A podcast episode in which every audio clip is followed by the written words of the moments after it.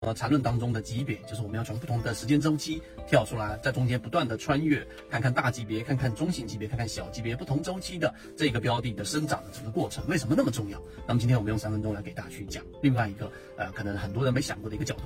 首先我们说不同的级别切换是为了了解到一个标的在不同的时间周期的这个视角之下，它的这个生长跟幻灭的过程。一个股价它到底在上涨过程当中是在不断增加它的做多动能呢，还是它在上涨过程当中它的上涨做多动能在不断衰竭的，阻力越来越大，我们的这个推力是越来越小的。这只是第二个层面，我们再切入往深入去想，那你得想明白，那这个啊我们所说的这种推力，还是我们所说的这种阻力，到底是来自于我们所说的机构，还是来自于我们所说的散户呢？就回到刚才我们说那个问题，大部分都是来自于一个又一个啊或大或小的这种个体交易者。所以这个时候我们需要去研究的就是刚才我们所说的这个量能，我们所说的这个背驰，我们所说的十五分钟级别、三十分钟级别、日线级别还是六十分钟级别上，在哪一个级别上，它到底发生了我们所说的这个量能的堆加，还是量能的衰竭，或者是背驰？我说第三个层面为什么那么重要呢？实际上我们就得切换到这个本质的行为，我们应该去了解，或者说去真正去明白的是我们说在市场交易者里面的一个群体的心理上的变化。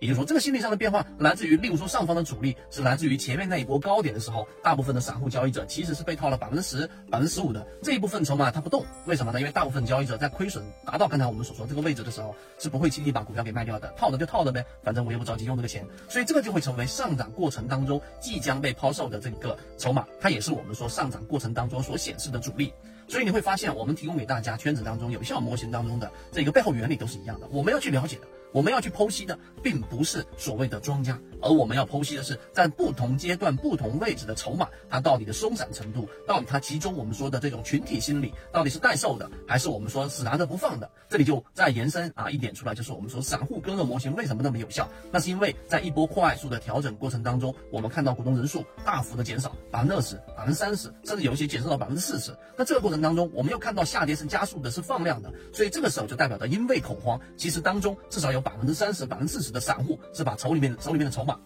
抛售出去的。那抛售出去是因为恐慌的。所以这个时候就代表着上方的主力，也就是刚才我们说那种被套的、这种代售的、这种筹码，实际上是很少的。也就是说，上方的主力是很小的。那剩下的就是这个推力了。这个推力到底能不能引入新的资金？到底游资是怎么样去判断一个标的？我想要去介入，去点一把火，看能不能烧出一把势能？又或者是我作为一个机构、一个基金经理，那我到底是怎么判断一个标的？它是我们所说的这种价值的一个洼地，它是一个落难的校花，迟早它的价格会回归到我们所说的价值之上。那这个就是另外一个问题了。但是我们一个一。一个问题的拆分，一个一个的模块搭建，于是才有了我们的确定性跟成功率。所以如果你啊，无论你是一个小白，还是你是一个可能交易了十年以上的这一种老股民啊，这一种老的交易者，无论是哪一种，你如果真正想要建立交易模型，这些问题你都得一个一个拆分去解决，而我们圈子正在解决这个问题，并且如果你深入的去听至少一遍以上刚才我上述所讲的这一个逻辑和我们的模型设计以及内容，你会发现这是一个非常有价值的一个视频。